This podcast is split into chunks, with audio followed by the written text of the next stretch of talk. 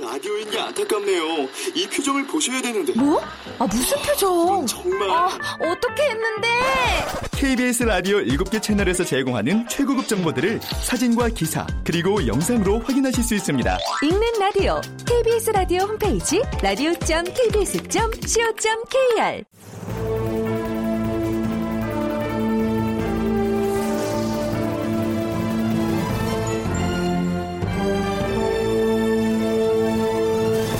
다큐멘터리 역사를 찾아서.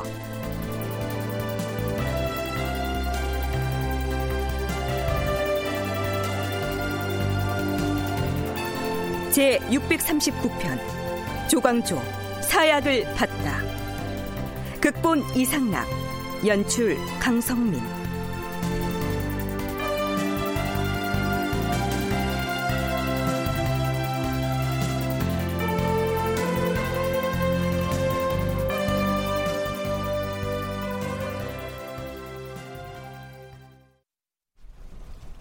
전하, 대저 나라에서 일어난 일은 그것이 큰 일이든 작은 일이든 명백하게 그 사실을 기록해서 후대에 본보기로 남겨야 하는 것이옵니다. 과인의 생각이라고 어제 경들과 다르겠는가? 그런데 그날 밤에 편전에서 있었던 일은 기록을 담당하는 사관이 참여하지 않은 가운데 일어난 탓으로 사건의 전말을 전혀 알지 못하옵니다. 어찌된 일인지 이제라도 그 전무를 밝히시옵소서. 아,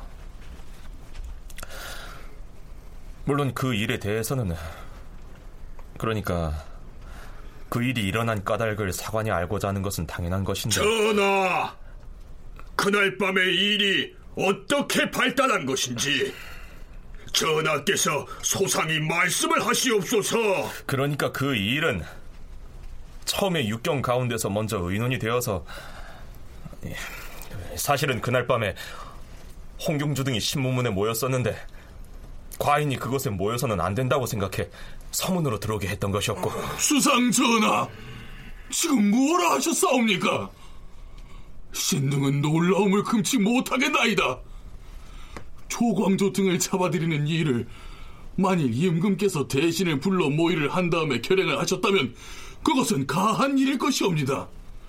하운데 아랫사람들인 육경이 먼저 모의를 시작한 다음에 임금을 움직여서 결행하게 하였다면 그 배단은 이로 구제할 수가 없을 것이옵니다.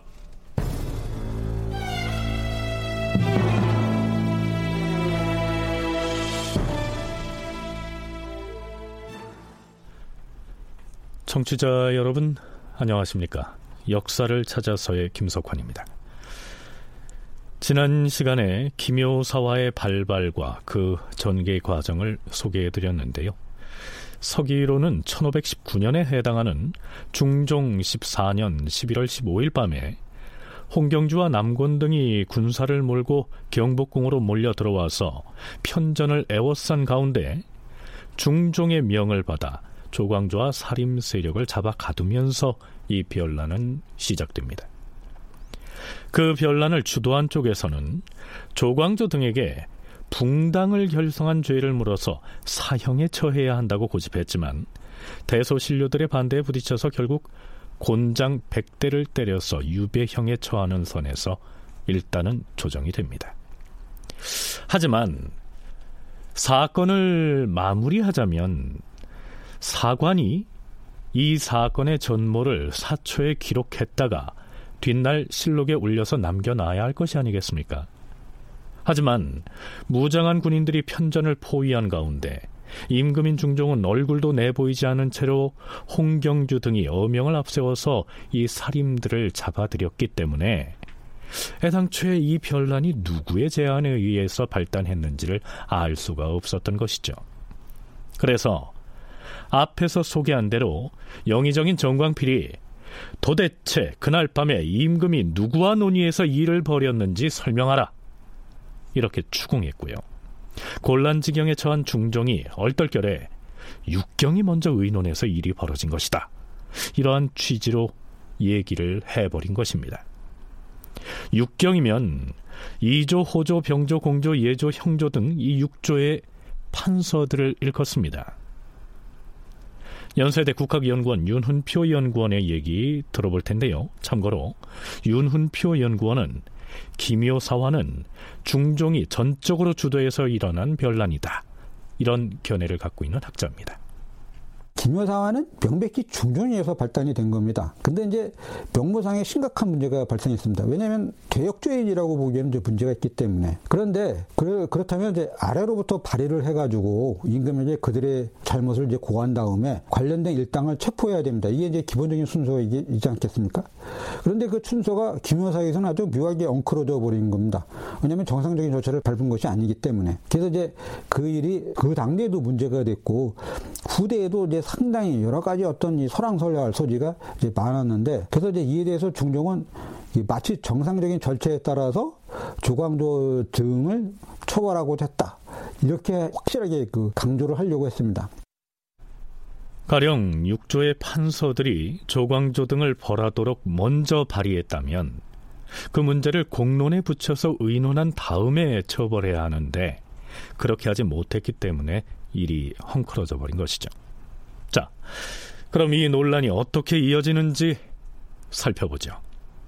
영의정 정광필과 우의정 안당이 은밀하게 중종을 만나서 바로 그 육경이 먼저 논의를 했다 하는 발언의 문제점을 파고듭니다. 전하, 이것은 결코 작은 사건이 아니옵니다. 하운데 이런 일을 임금이 모르는 가운데 아래에서 먼저 모의했다면 매우 옳지 않사옵니다. 그러하옵니다, 전하.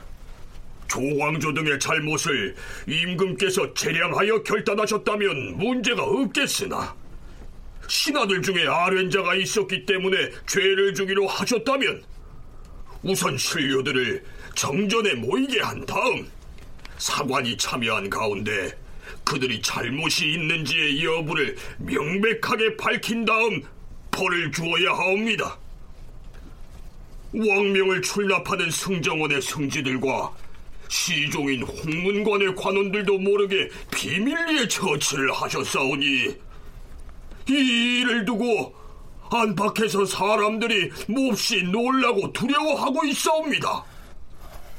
이렇게 하시면 장차 어느 시종과 대간이 충성을 바쳐 전하를 모시려 하겠사옵니까? 그때는 지혜를 줄 대상 중에 승지들도 있었기에 알리지 아니한 것이고 또한 새로 승지를 임명해야 되겠기에 그렇게 한 것이다. 신은 조광조 등이 좀 과격한 줄은 알고 있었으나 그 밖에 그가 무슨 죄를 지었는지는 모르겠사옵니다. 무릇 임금이 하는 일은 명백하고 시원스러워야 옳습니다. 만약 잘못 처리하신 점이 있더라도 감추려고 해서는 아니 되옵니다. 자, 중종의 처지가 난감해진 상황입니다. 서강대 계승범 교수의 얘기 들어보시죠. 아무도 알 수 없지만 제 추측으로는 중종의 마음을 백이라고 놓고 본다면 조광조에 대한 실증도 있고 이번 기회에 그냥 조광조를 좀 쳐내자라고 하고 싶은 생각이 한 20%. 나머지 80%는 역시 무인 세력을 장악하고 있는 공신 세력. 김효사와 그 밤에 편전에 들어와서 자기를 10시간 동안 감금하고 협박을 가했던 그 무인 세력. 그들을 두려워하고 있었던 것 같아요. 그러니까 자꾸 이게 조정 대신들이 몰려와서 자투지정을 말씀하시오라고 할 때 중종이 계속 얼버무리다가도 그런 모든 책임의 화살이 전하에게로 갑니다. 라고 할 때 중종이 말을 이제 진실을 밝히기 시작하는 것이죠. 중종이 홍경주 등 공신 세력이 이끌고 온 군사들에게 감금당한 채 그들의 압박을 받아서 조광조 등을 숙청했다 하고 믿고 있는 계승범 교수입니다. 계승범 교수는 아랫사람들, 즉 육경이 먼저 모의를 해서 일어난 사건이다. 이렇게 언급한 것 자체가 진실의 일단을 밝힌 것이라고 보고 있습니다.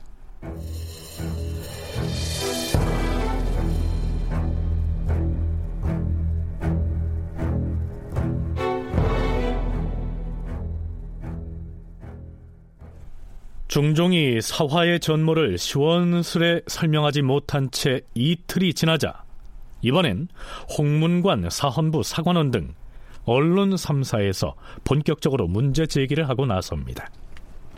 전하, 홍문관에서 아뢰옵니다. 대저 임금이 이제까지 총애하고 신임하던 신하를 사납게 사륙을 해버린다면 신하들이 어찌 충심을 다하여 위험을 무릅쓰고 전하를 받들겠사옵니까? 나라의 선비가 존재하는 것은 곧 사람에게 원기가 있는 것과 같사옵니다. 원기가 흩어져 없어지면 사람이 죽고 말듯이 선비가 없어지면 나라가 망하옵니다. 그동안 신등이 외람되게 경연에서 전하를 모시어 왔사오나 이제 신들도 모두 다 죄인이오니 더 이상 홍문관에 재직할 수가 없사옵니다. 이것을 신호로 조금 뒤에는 홍문관과 사헌부, 사관원이 아예 합사를 해서 조광조 등의 처벌을 문제 삼고 나섭니다. 전하, 조정에서 형벌을 내릴 때에는 무엇보다 은밀히 해서는 아니 되는 것이옵니다. 듣자 하니 그날 밤의 일은 간사한 무리가 은밀히 모의를 해서 비롯되었다 하옵니다. 이것은 종묘 사직이 무너져 내릴 조짐이온데 의정부의 삼정승이나 육조의 판서들은 꿀먹은 벙어리처럼 입을 열지 않고 있어오니 어찌 된 일이옵니까? 신등이 대간의 직을 수행하더라도 이미 이를 돌이킬 수 없을 것이오니 모두 물러나겠사옵니다. 어허! 과인이 그 일을 은밀히 진행했다고 하나 일부 승주들도 그 일에 관여되었기 때문에 승정원에 알리지 못했다고 하지 않았는가? 주상 전하, 임금의 위험을 가지고도 조광조 등 몇몇 선비를 죄 주는 것이 그리도 두려웠사옵니까? 무엇이 두렵기에 어두운 밤에 밀지를 내려서 비밀리에 하셨사옵니까? 신하를 신임한다면 임금께서도 정성으로 대하여 의심을 하지 않아야 하고 죄가 있다면 분명하고 바르게 죄를 정해야 할 것인데 겉으로는 친근히 대하고 신임하는 듯이 대하면서도 속으로는 그 신하를 제거하려는 마음을 품으셨사오니 임금의 마음이 이러한 것은 나라가 망할 조짐이옵니다. 전하, 신등은 이 일을 당하여 통곡과 눈물을 견딜 수가 없사옵니다. 대가는 그 일을 잘못 전해 들은 것이다. 과인도 조정의 대소신료들에게 시원하게 밝히려고 했다. 사실을 말하자면 당초에 홍경주와 남곤이 과인을 찾아와 30여 명의 무사들이 조광조 등의 문사들을 제거하려고 한다 이렇게 고하였다. 이런 일을 어찌 공개할 수 있겠는가? 조정에서 알아서 처치를 하면 될 것이 아니겠는가? 조광조 등은 비록 옳은 마음을 가졌더라도 과격한 언행이 버릇이 되어서 결국 이렇게까지 된 것이다. 과인은 이것을 바로잡으려고 육경과 협의를 한 것이야. 허나 승정원에 알리지 않은 것이 잘못되었다는 것은 과인도 스스로 알고 있다.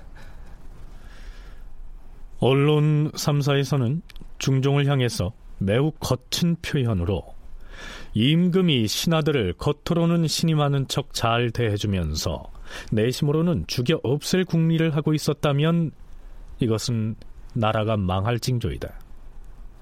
이렇게 직격탄을 날리고 있는데요. 이에 대한 중종의 변명이 매우 군색해 보입니다. 자, 그런데요. 중종은 대간의 상언상소에 변명하는 중에 이런 취지의 말을 하지요. 조광조 등 살림 세력에 대해서 불만을 가진 무사 30여 명이 비밀리에 모의해서 조광조 등 선비 몇 사람을 죽이려 한다 하는 보고를 홍경주로부터 받았다. 그래서 육경과 의논해서 조광조 등을 미리 처벌함으로써 무사들이 일으킬 뻔했던 이 피바람을 내가 막은 것이다. 이러한 변명이죠. 흥분한 무신들이 진짜 군사를 일으켜가지고 조광조 등을 예, 제거하고자 했다면 조정이 야 엄청난 파란이 일어났을 것이다. 그래서 내가 앞장서가지고 예, 조광조 등을 갖다가 그 제거하는 것이 정말로 이 조정을 안정을 시켰는데 정당한 방법이었다. 이렇게 이제 이때 비로소 이제 이야기를 하는 겁니다. 그러니까 처음엔 그런 얘기를 하지 않고 있다가 갑자기 막 그막 그 여론이 들끓어가지고 어, 한쪽에서는 막 조광조를 갖다가 옹호하는 사람 반대편에서는 그 사람은 당해도 마땅한 인물이다. 이렇게 막 주장하는 이야기가 나올 때 요때 그 나쁜 이야기 조광조에서 비판적인 이야기를 하는 것을 받아들여 가지고 그렇기 때문에 내가 먼저 손을 쓴 것이 정당하다. 이러한 자기 합리화 상황을 교묘하게 이용해서 자기의 조치가 정당하다라고 하는 것을 이제 입증하려고 노력을 꽤 했죠. 글쎄요. 중종의 이러한 상황 논리를 조정 여론은 받아들이게 될까요?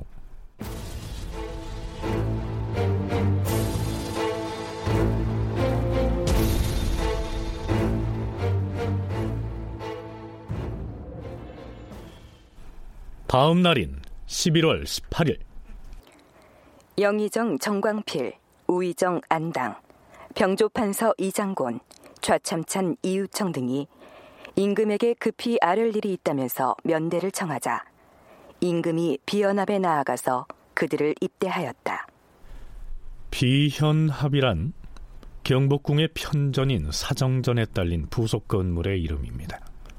이 자리에 사화가 발발하던 날 밤에 병력을 지휘했던 병조판서 이장곤이 함께 참석하고 있다는 사실을 눈여겨볼 필요가 있습니다. 이들이 면대를 청할 때 영의정 정광필이 중종에게 전하, 병판 이장곤이 급히 아랠 일이 있다 하옵니다. 이렇게 고한 것으로 기록된 것으로 봐서 애당초 이장곤이 주동이 돼서 성사된 모임인 듯 보입니다. 실록에는 이장곤이 먼저 은밀하게 말문을 열었다. 이렇게 기록되어 있는데요. 뭐라고 하는지 들어보시죠.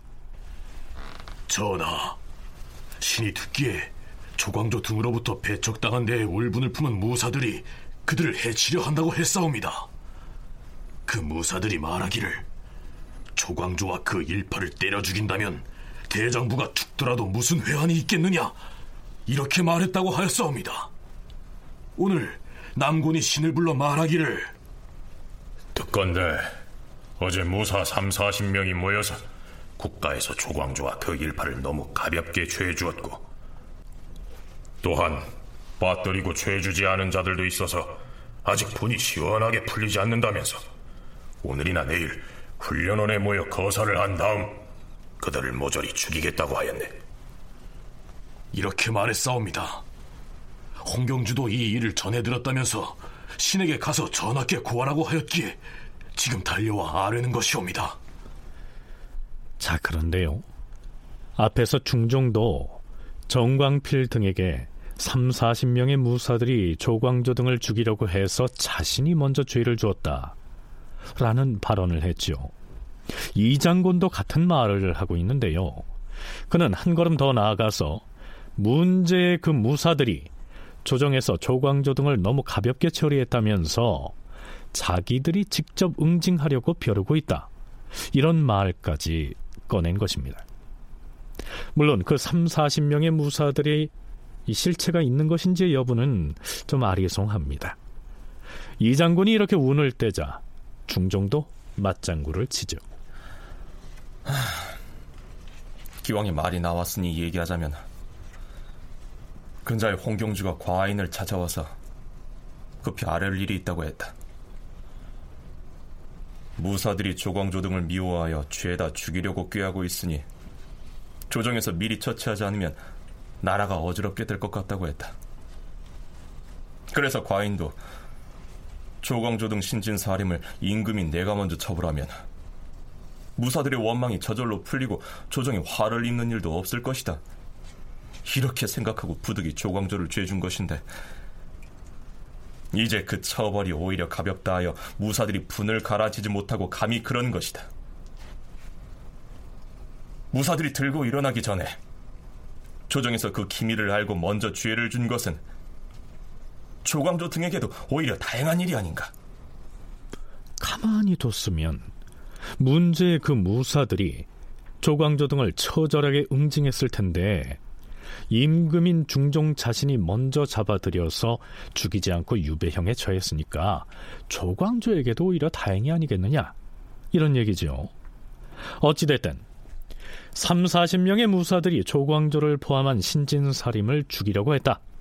그래서 중종이 홍경주, 남곤 등과 함께 선수를 쳐서 조광조 등을 미리 처벌한 것이다. 이렇게 토로하고 나선 겁니다. 하지만 이 장군과 중종으로부터 이 얘기를 들은 영의정 정광필과 우의정 안당은 가만히 있지 않았겠죠. 임금께서는 조광조 등에게 죄를 주고자 하지 않으셨는데도 아랫사람의 압박에 못 이겨 그렇게 하시었다면 매우 아름답지 못하옵니다.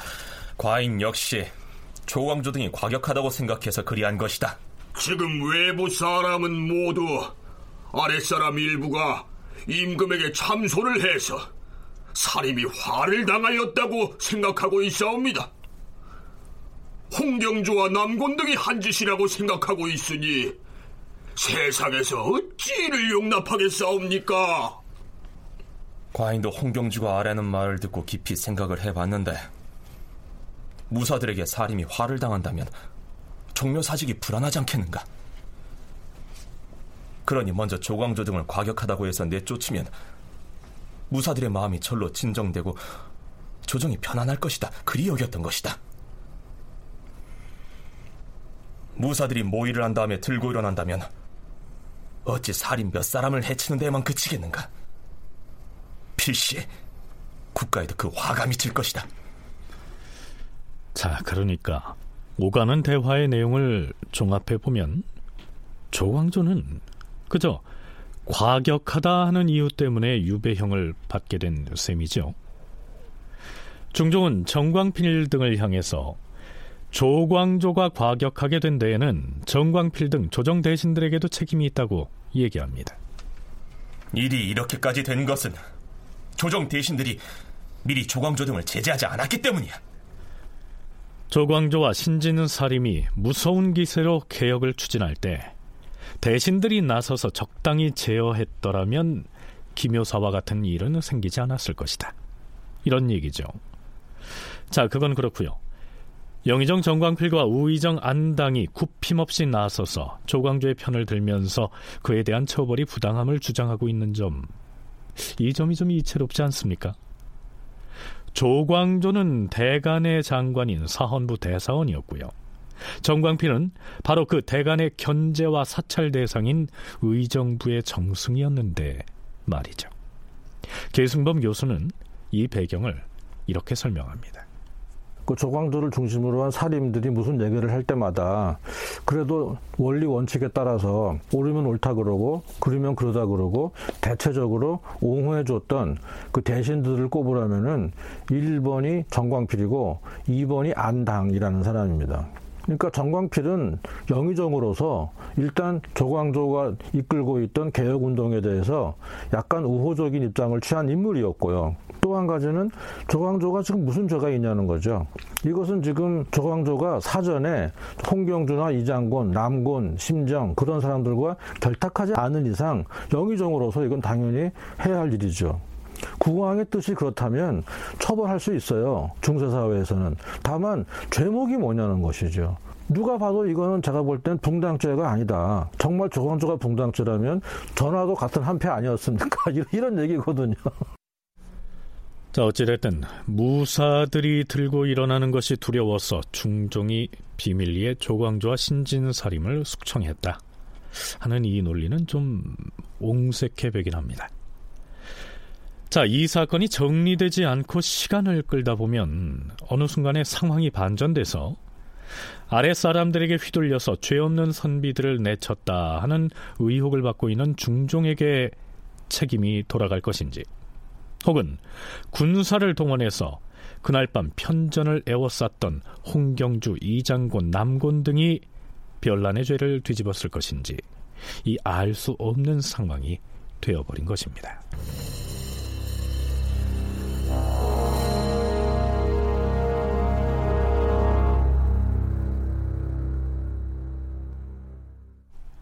영의정 정광필, 우의정 안당, 그리고 병조판서 이장곤 등이 어전에서 얘기를 나누고 있던 사이 임금을 아련하겠다고 서둘러 비현합으로 찾아온 사람이 있었습니다.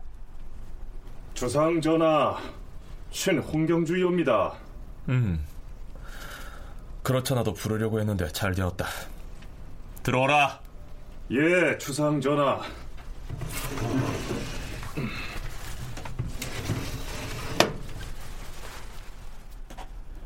김효사와의 주역이었던 홍경주가 제발로 찾아온 것입니다. 홍경주가 들어오자마자 중종은 서둘러 이렇게 묻습니다. 그래. 지금 무사들이 훈련원에 모였는가? 남군의 말에 따르면 지금 그런 기미가 있다고 하옵니다.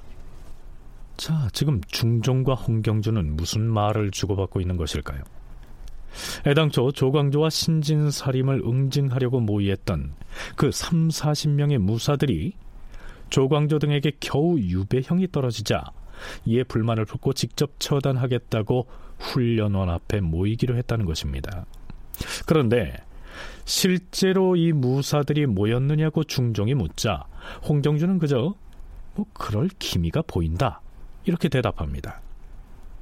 아마도 김효사와의 전모를 캐묻고 있는 영의정 정광필 등이나 혹은 임금인 중종을 향해서 여차하면 무인 세력이 다시 들고 일어날 수도 있다 하는 식으로 엄포를 놓기 위해서 꾸며댔거나 혹은 과장한 것은 아닐까 생각되는데요. 홍경주는 어전에 자리하자마자 불만부터 터뜨리죠. 전하, 조정 신료들 중에서는 조광조 등을 논지한 일에 대해 그 사정을 잘 모르고 있어 매우 답답하옵니다. 신 홍경주가 죄 없는 사림을 해치려고 앞장섰단 소문이 바다하옵니다.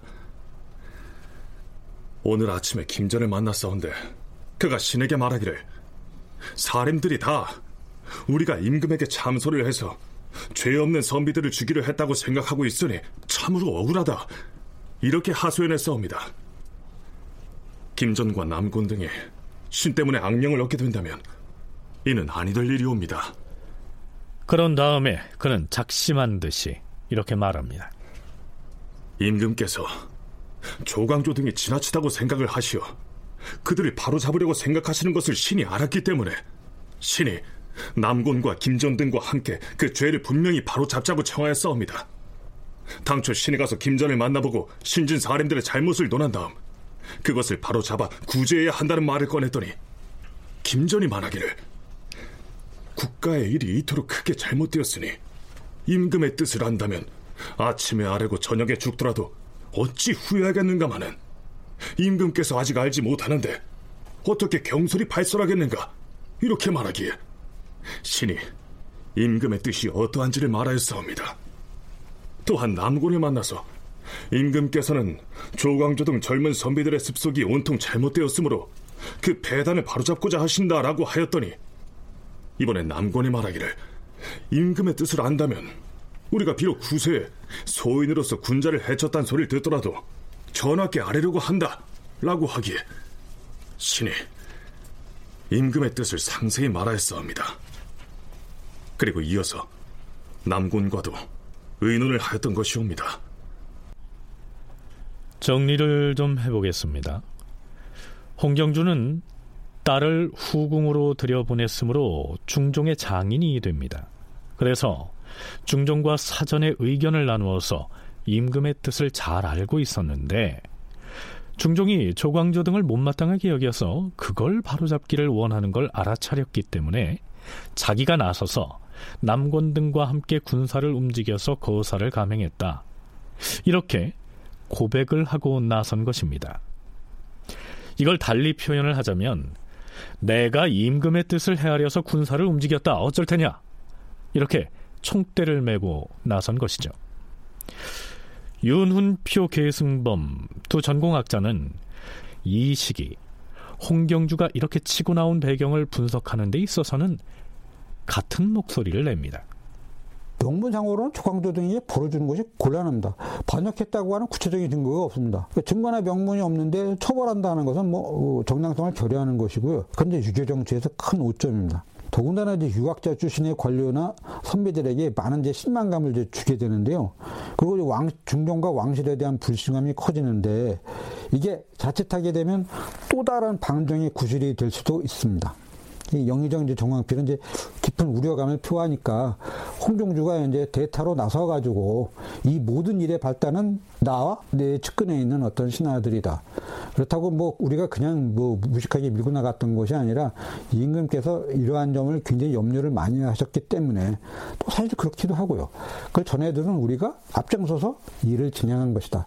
이렇게 변명하지 않으면 어, 정말로 그 책임이 중종에게만 돌아가게 되고 국왕이 이제 궁지에 몰리면 몰릴수록 그들도 계속 이제 얼굴을 드러내지 않고 뒤에만 숨어 있을 수는 없는 것이고 그 그때 이제 커밍아웃에 하고 딱 나온 사람이 이제 이장군하고 홍경조가 되는 것이죠.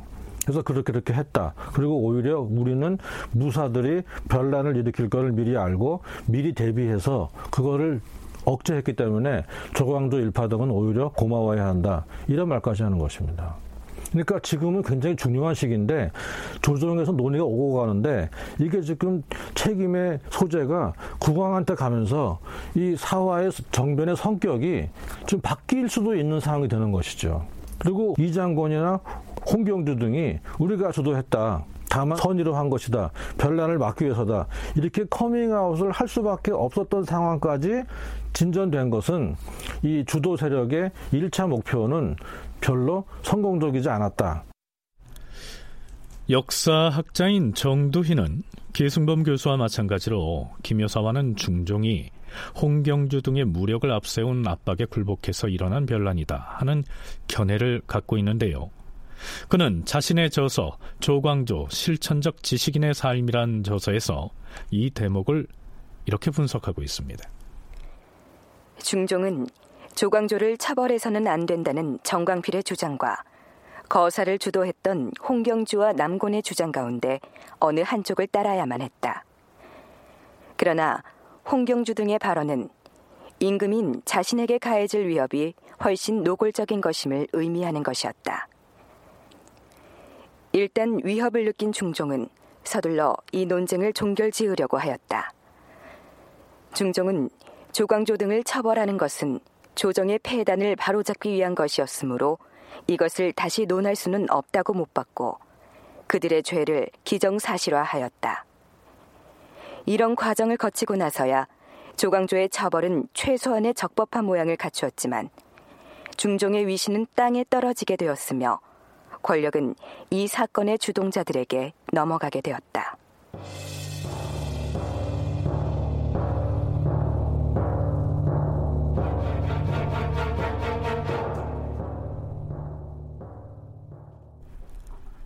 기묘사화가 발발한 지 닷새가 지난 11월 20일 중종은 인사를 단행합니다.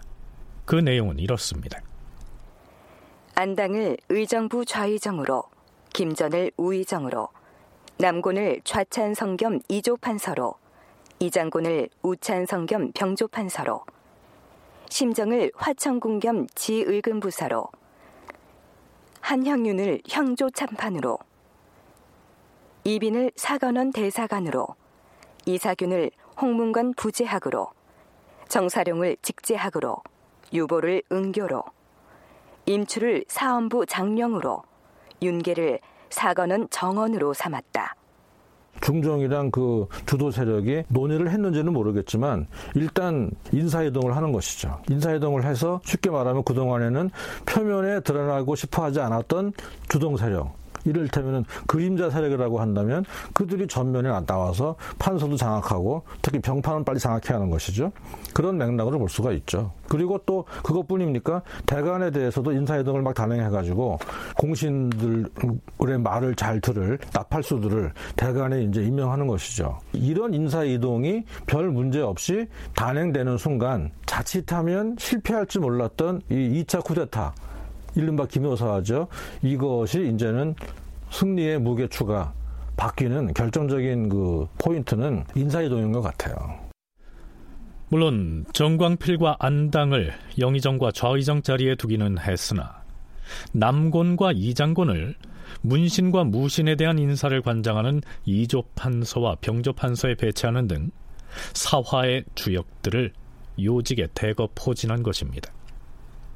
계승범 교수의 견해에 따르면 이 인사 조치를 통해서 기묘사화를 주도했던 훈구 공신 세력이 권력 장악에 성공한 셈이 되고 윤훈표 연구원의 견해를 따르자면 중종의 의도대로 어, 조정을 움직일 수 있는 사람들, 자신에게 어떤 신복이 되고 충성을 다할 수 있는 사람들을 일선에 이제 그 등장시키고 하나하나 이제 배치해 나갑니다. 그 작업을 이시에 다 해버리는 게 아니라 꾸준하게 추진합니다. 이게 아주 그 중종이라는 사람 임금이 아주 그 노련한 어떤 수법인데요. 그래서 확실하게 어떤 힘이 될 수 있는 사람, 그래서 먼저 전진 배치를 이제 하게 되고, 그리고 어느 정도 끝났다라고 생각하는 시점에 이르러서 마침내 결정타를 그 날리고자 합니다. 그러니까 속전속결 대신에 아주 신중하게 이제 하나하나 절차를 밟아가면서 자신의 뜻에 따라서 움직일 수 있는 인물들을 전면에 포진한 다음에 그것이 어느 정도 일단락이 됐다라고 하는 순간에 이들을 완전히 싹 제거를 해야 되겠다. 사화를 주도했던 중종이 이제 자신에게 충성을 다할 신복을 요직에 배치함으로써 아주 노련하게 기묘사화를 성공적으로 마무리했다. 이렇게 정리하고 있는 것입니다.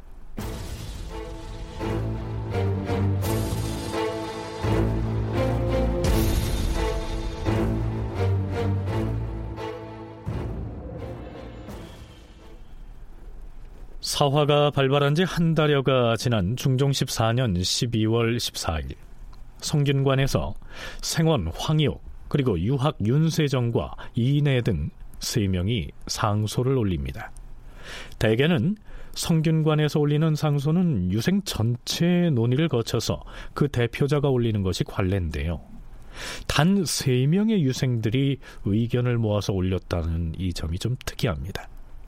이들은 상소에서 중국의 이러저러한 고사를 인용해 가면서 미사 여구를 한참 늘어놓다가 본론 대목에서는 이렇게 말합니다. 주상 전하, 조광조, 김정, 김식, 김구 등 사인은 권세 있는 자리를 나누어 차지하고서 노성한 관리들을 배척하고 후진을 끌어들여 요로에 앉혀놓았사옵니다. 그들은 형세를 이루어서 서로 의지하고 안팎으로 서로 도우면서 날이면 날마다 배제하는 것은 조종의 구법이요 날마다 끌어들이는 것은 일 만들기 좋아하는 신진살임이요 날마다 배척하는 것은 자기들과 배치되는 사람들이었사옵니다. 무리를 나누고 붕당을 결성하였으며 아비를 비평하는 아들을 올곧다 하고 형을 비평하는 아우를 공정하다 하였사옵니다. 위로는 조종의 법을 뜯어고치고 가운데로는 주상 전하의 조정을 흐리게 하고 아래로는 우리나라의 윤리를 무너뜨렸으니 신하로서 이런 큰 죄를 지었는데도 그자들의 목을 베지 않고서 무엇을 기다리겠사옵니까? 당시의 조정에서는 조광조 등의 세력을 두려워하여 감히 전하께 고하지 못하였으니 조정 신료들은 조광조, 김식, 김정 등이 있는 것만을 알고 전하께서 계신 것은 몰랐던 것이옵니다. 하운데 이번에 먼저 그 여덟 사람을 다스려서 먼 지방에 안치하라는 명을 내리셨사오니 백성들은 이제야 생사의 여탈의 권력이 전하에게서 나오는 것을 보고서 이제야 주상전하가 계신 줄을 알았사옵니다. 그러나 그 여덟 신하가 저지른 죄는 죽여야 마땅한데도 귀양 보낸 데에 그쳐 싸우니 전하께서는 그 간사한 자들의 죄를 환희하시지는 못하는 듯 하옵니다. 바라건대 전하께서는 이들을 죽여서 하늘의 꾸지람에 보답하시옵소서. 또한 그 무리가 아직도 흩어지지 않는 까닭은 바로 그 일곱 여덟 명의 죄인들이 아직 살아있는 것을 믿기 때문이오니 이 무리의 괴수를 죽여서 그 나머지에게 위험을 보이시옵소서. 자, 조광조 등을 유배형에 그치지 말고 아예 죽여라. 이런 내용의 상소입니다. 조광조가 어떤 사람이었습니까? 성균관에서 공부할 때 소학에서 규정하고 있는 유교 윤리를 철저히 실천함으로써 모든 유생들의 존경을 받았던 전설 같은 인물이었습니다. 그런 탓에 사화가 일어나서 조광조가 의금부에 갇혔을 때 성균관의 유생들이 들고 일어나서 대궐로 난입하는 소동까지 벌이지 않았습니까?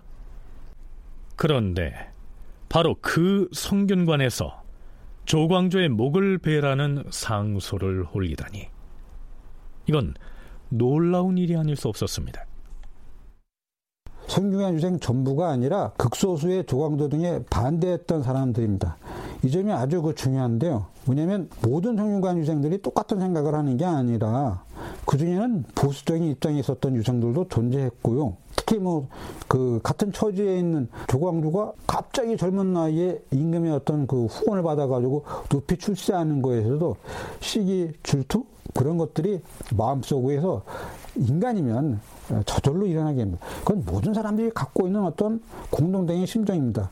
같은 처지에 있다가 누가 하나 이렇게 갑자기 높이 출세하고 어떤 임금으로부터 어떤 극도의 어떤 환대를 받아가지고 대사원이라는 최고의 자리, 비슷한 연령대, 그에 갔을 때 그때 소외받은 사람들의 심정은 또 어땠겠습니까?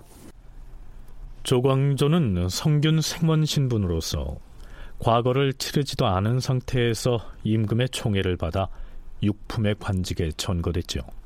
그래서 소외당한 극소수의 유생이 조광조를 시기해서 그런 내용의 상소를 올렸을 것이다. 이러한 분석인데요.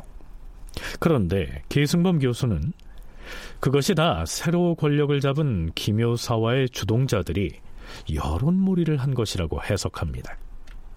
여론몰이를 하고 있다고 봐야 되겠죠.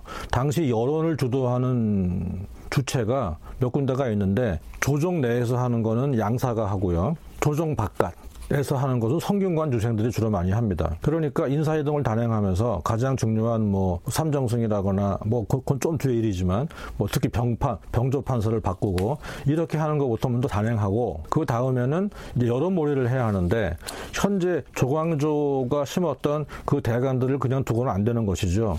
또, 마, 또 마침 많이 체포했으니까 자리가 많이 폈죠. 여기에 그럼 누구를 임명할 것이냐? 여기에는 이제 공신들과 뭔가 연결이 있는 네트워크가 있는 그런 사람들을 임명해서 조광조를 빨리 사사하시오 이렇게 대간의 간언을 조장하는 것이죠. 성균관 유생들의 상소문이 실려있는 실록 기사의 뒤쪽에는 다음과 같은 사신의 논평이 첨부되어 있습니다. 조광조가 귀양 간 지 한 달 남짓 되었는데도 임금의 노여움은 아직 풀리지 않았으나 죽이자고 청하는 사람이 없었으므로 괴하게 결단을 하지 못하고 있었다. 그때 생원 황희옥이 이를 알아차리고 이내 윤세정 등 두 생원과 함께 상소를 하여 조광조를 극심하게 헐뜯었다. 중종이 내심으로 귀양가 있는 조광조를 죽이라는 상소를 누가 좀 올려주었으면 하고 바랄 것 같아서 이 낌새를 미리 알아차린 유생 세 사람이 그런 내용의 상소를 올린 것이다. 이러한 사평입니다. 자, 그렇다면 과연 성균 유생 3명이 올린 이 상소문은 여론몰이의 효력을 발휘했을까요?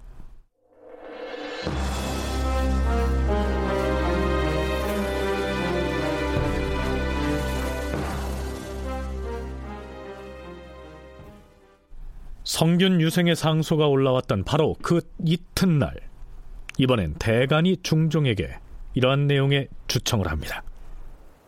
대간이 다시 김한국 등 12명의 이름을 더 적어서 임금에게 올렸다. 주상전하, 조광조의 무리는 이전에 아래였던 23명만이 아니옵니다. 이번에 새로 적어 올린 사람들의 죄를 전에 아랜 사람들과 경중을 비교해 보아도 더 무거웠으면 무거웠지 가벼운 사람은 보이지 않사옵니다. 김한국은 가혹하고 고집스러워 큰일을 맡길 수 없는 사람입니다. 전에 경상 감사를 맡았을 때에는 그가 천거한 사람이 한둘이 아니었는데 모두 마땅한 사람이 아니었으며 그 배단이 참으로 많사옵니다. 또한 유는 술수가 많고 정직하지 않을 뿐만 아니라 조광조와 붕당을 결성한 사람이 더 있으니 추가로 처벌을 해야 한다 이런 얘기입니다. 일단 중종은 이렇게 대답합니다. 과인이 조광조 등을 이미 너그러운 법으로 다스려 유배형에 그쳤는데 그 나머지 사람을 붕당으로 몰아 죄를 줄 수는 없다. 더구나 대관에서 구한 30여 명을 죄다 소인배들이라 할 수 있겠는가? 윤호하지 않을 것이다. 그런데 그 다음 날인 12월 16일 조강조, 김구, 김정, 김식 이상 4명의 죄인들에게는 사약을 내리라. 그리고 윤자임, 박훈, 박세희, 기준 등 사인은 바다 멀리 낙도에 안치하라. 전하, 신남곤이 아래옵니다. 그자들은 붕당의 죄를 지었사오나 율문대로 결단해서는 아니되옵니다. 차라리 조광조 등 사인은 낙도에 안치하고 그 아래 네 명은 육지 먼 곳에 유배하는 것이 옳겠사옵니다. 아니다. 형벌을 사사로이 행할 수는 없는 일이다.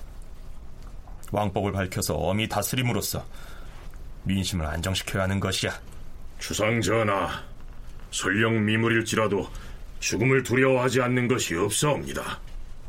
사람의 생사는 중대한 것이오니 살펴서 해야 하옵니다. 특히 그 사인 중에서 김구는 조광조와 동률로 처벌할 수 없사옵니다. 좋다. 그렇다면 김구는 죽이지 말고 절도에 안치하라. 조광조 등 3인은 사사하는 것이 옳겠는지 의논해보라. 조광조는 죽어도 아까울 것이 없다. 조광조가 시종직에 오래 있었으므로 과인도 그 사람을 조금은 아는데 그의 마음이 곧지가 않아. 주상 전하, 국가에서 사대부를 대우하는 것이 이러하여서는 절대로 아니되옵니다. 설령 그 사람에게 죄가 있더라도 예전에 시종으로서 전하를 보필하여 싸우리 천지와 같은 도량을 보여주셔야 하옵니다.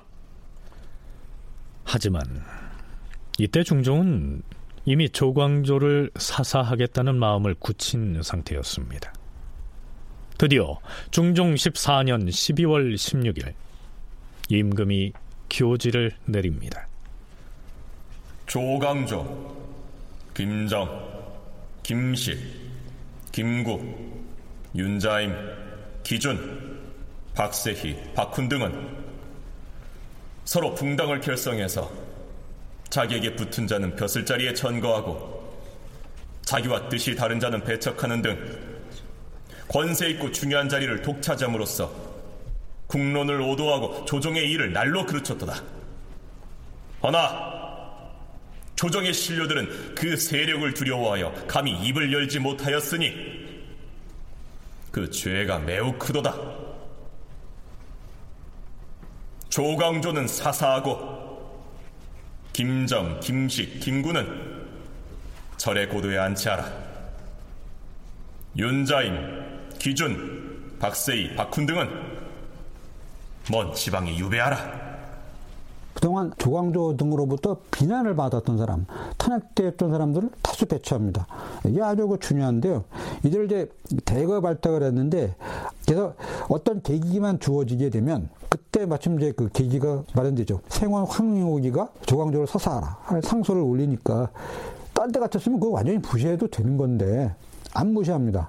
그동안 이제 쭉 쌓아뒀던 것을 요걸 계기로 즉각 발동을 시키면서 이 조광조뿐만 아니라 그에 동조했던 인물들을 모두 한꺼번에 싹 그 제거를 해버립니다. 이렇게 되니까 그동안 신중론을 제기했던 정황필도 어쩔 수가 없는 거죠. 왜냐하면 여론도 세 명이긴 하지만 어쨌든 올라온 거고 대관들도 동조하고 그럼 뭐이 그 영의정이 뭐 어떻게 하겠습니까? 완전히 사세에 밀린 거죠. 결국 조광조는 유배지였던 전라도 화순의 능주에서 사약을 받고 생을 마감합니다. 그 내용을 기록한 중종실록의 기사 뒤에는 사신의 사평이 길게 올라 있습니다. 임금이 즉위한 뒤로는 대간이 사람의 죄를 논하여 가혹하게 벌을 주도록 주청을 하여도 임금이 온정을 베풀어 죽이는 자가 없었는데 이때 이르러서는 대간에서도 조광조를 극형에 처하자는 청을 하지 않았는데도 문득 이런 분부를 내렸으니 알 수 없는 일이다. 더구나 그동안 임금을 좌우에서 가까이 모시고 하루에 세 번씩 경연장에서 배웠으니 임금과 조광조 사이에 부자지간처럼 정이 들어 아주 가까웠을 터인데도 변이 일어나자 하루아침에 마음을 바꾸어서 용서 없이 엄하게 다스린 것이다. 이때 임금은 조금도 가엾고 불쌍히 여기는 마음을 보이지 않았으니 예전에 곁에 두고 도타히 사랑하던 일에 비하면 마치 두 임금에게서 나온 일 같았다. 그러면서 사신은 또 이렇게 논평하고 있습니다.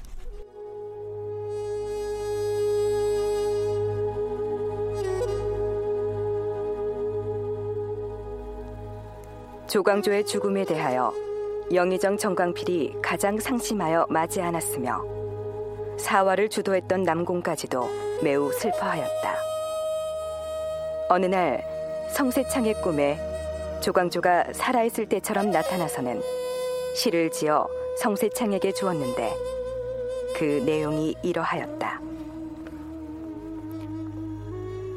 해가 지니 하늘은 먹물처럼 어둡고 산이 깊어 골짜기는 구름 같구나.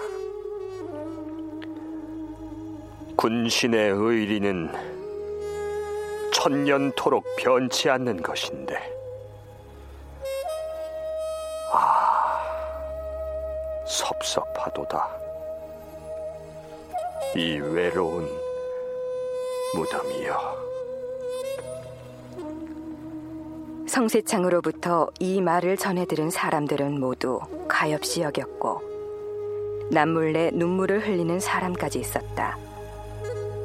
조광조는 온화하고 조용하였으므로 유배지인 능주에 있을 때는 하인들까지도 모두 정성으로 대접하였으며 붕괴하는 말을 한마디도 한 적이 없었으므로 사람들이 다 공경하고 아꼈다.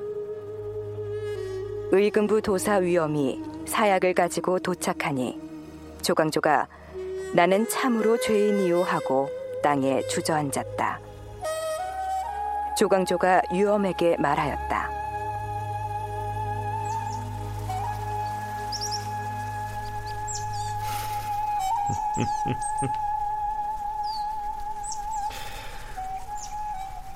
오늘 안으로만 죽으면 되지 않겠소. 내 죽기 전에 글을 써서 집에 보내려고 하니 조금만 기다려 주시오. 유엄이 그러라고 허락하였다. 조광조가 곧 들어가서 자신의 회포를 썼는데 그 내용을 보니 이러하였다. 임금을 어버이처럼 사랑하였고 나라를 내 집처럼 근심하였네. 해가 아래 세상을 굽어보니 충정을 밝게 비추리로다. 조광조는 마지막으로 이렇게 말하였다. 내가 죽거든 관을 얇게 만들도록 하라. 관이 두꺼우면 먼 길을 가기가 어렵지 않겠는가?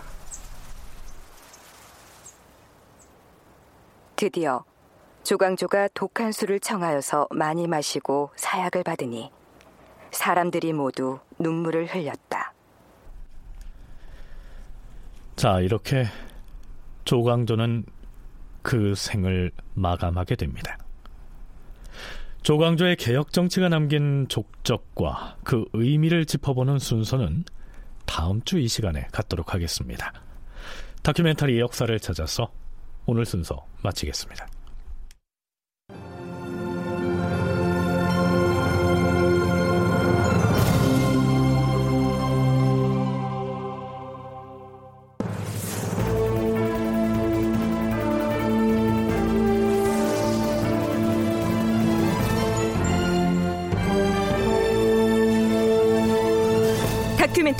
역사를 찾아서 제 639편 조광조 사약을 받다 이상락 극본 강성민 연출로 보내드렸습니다.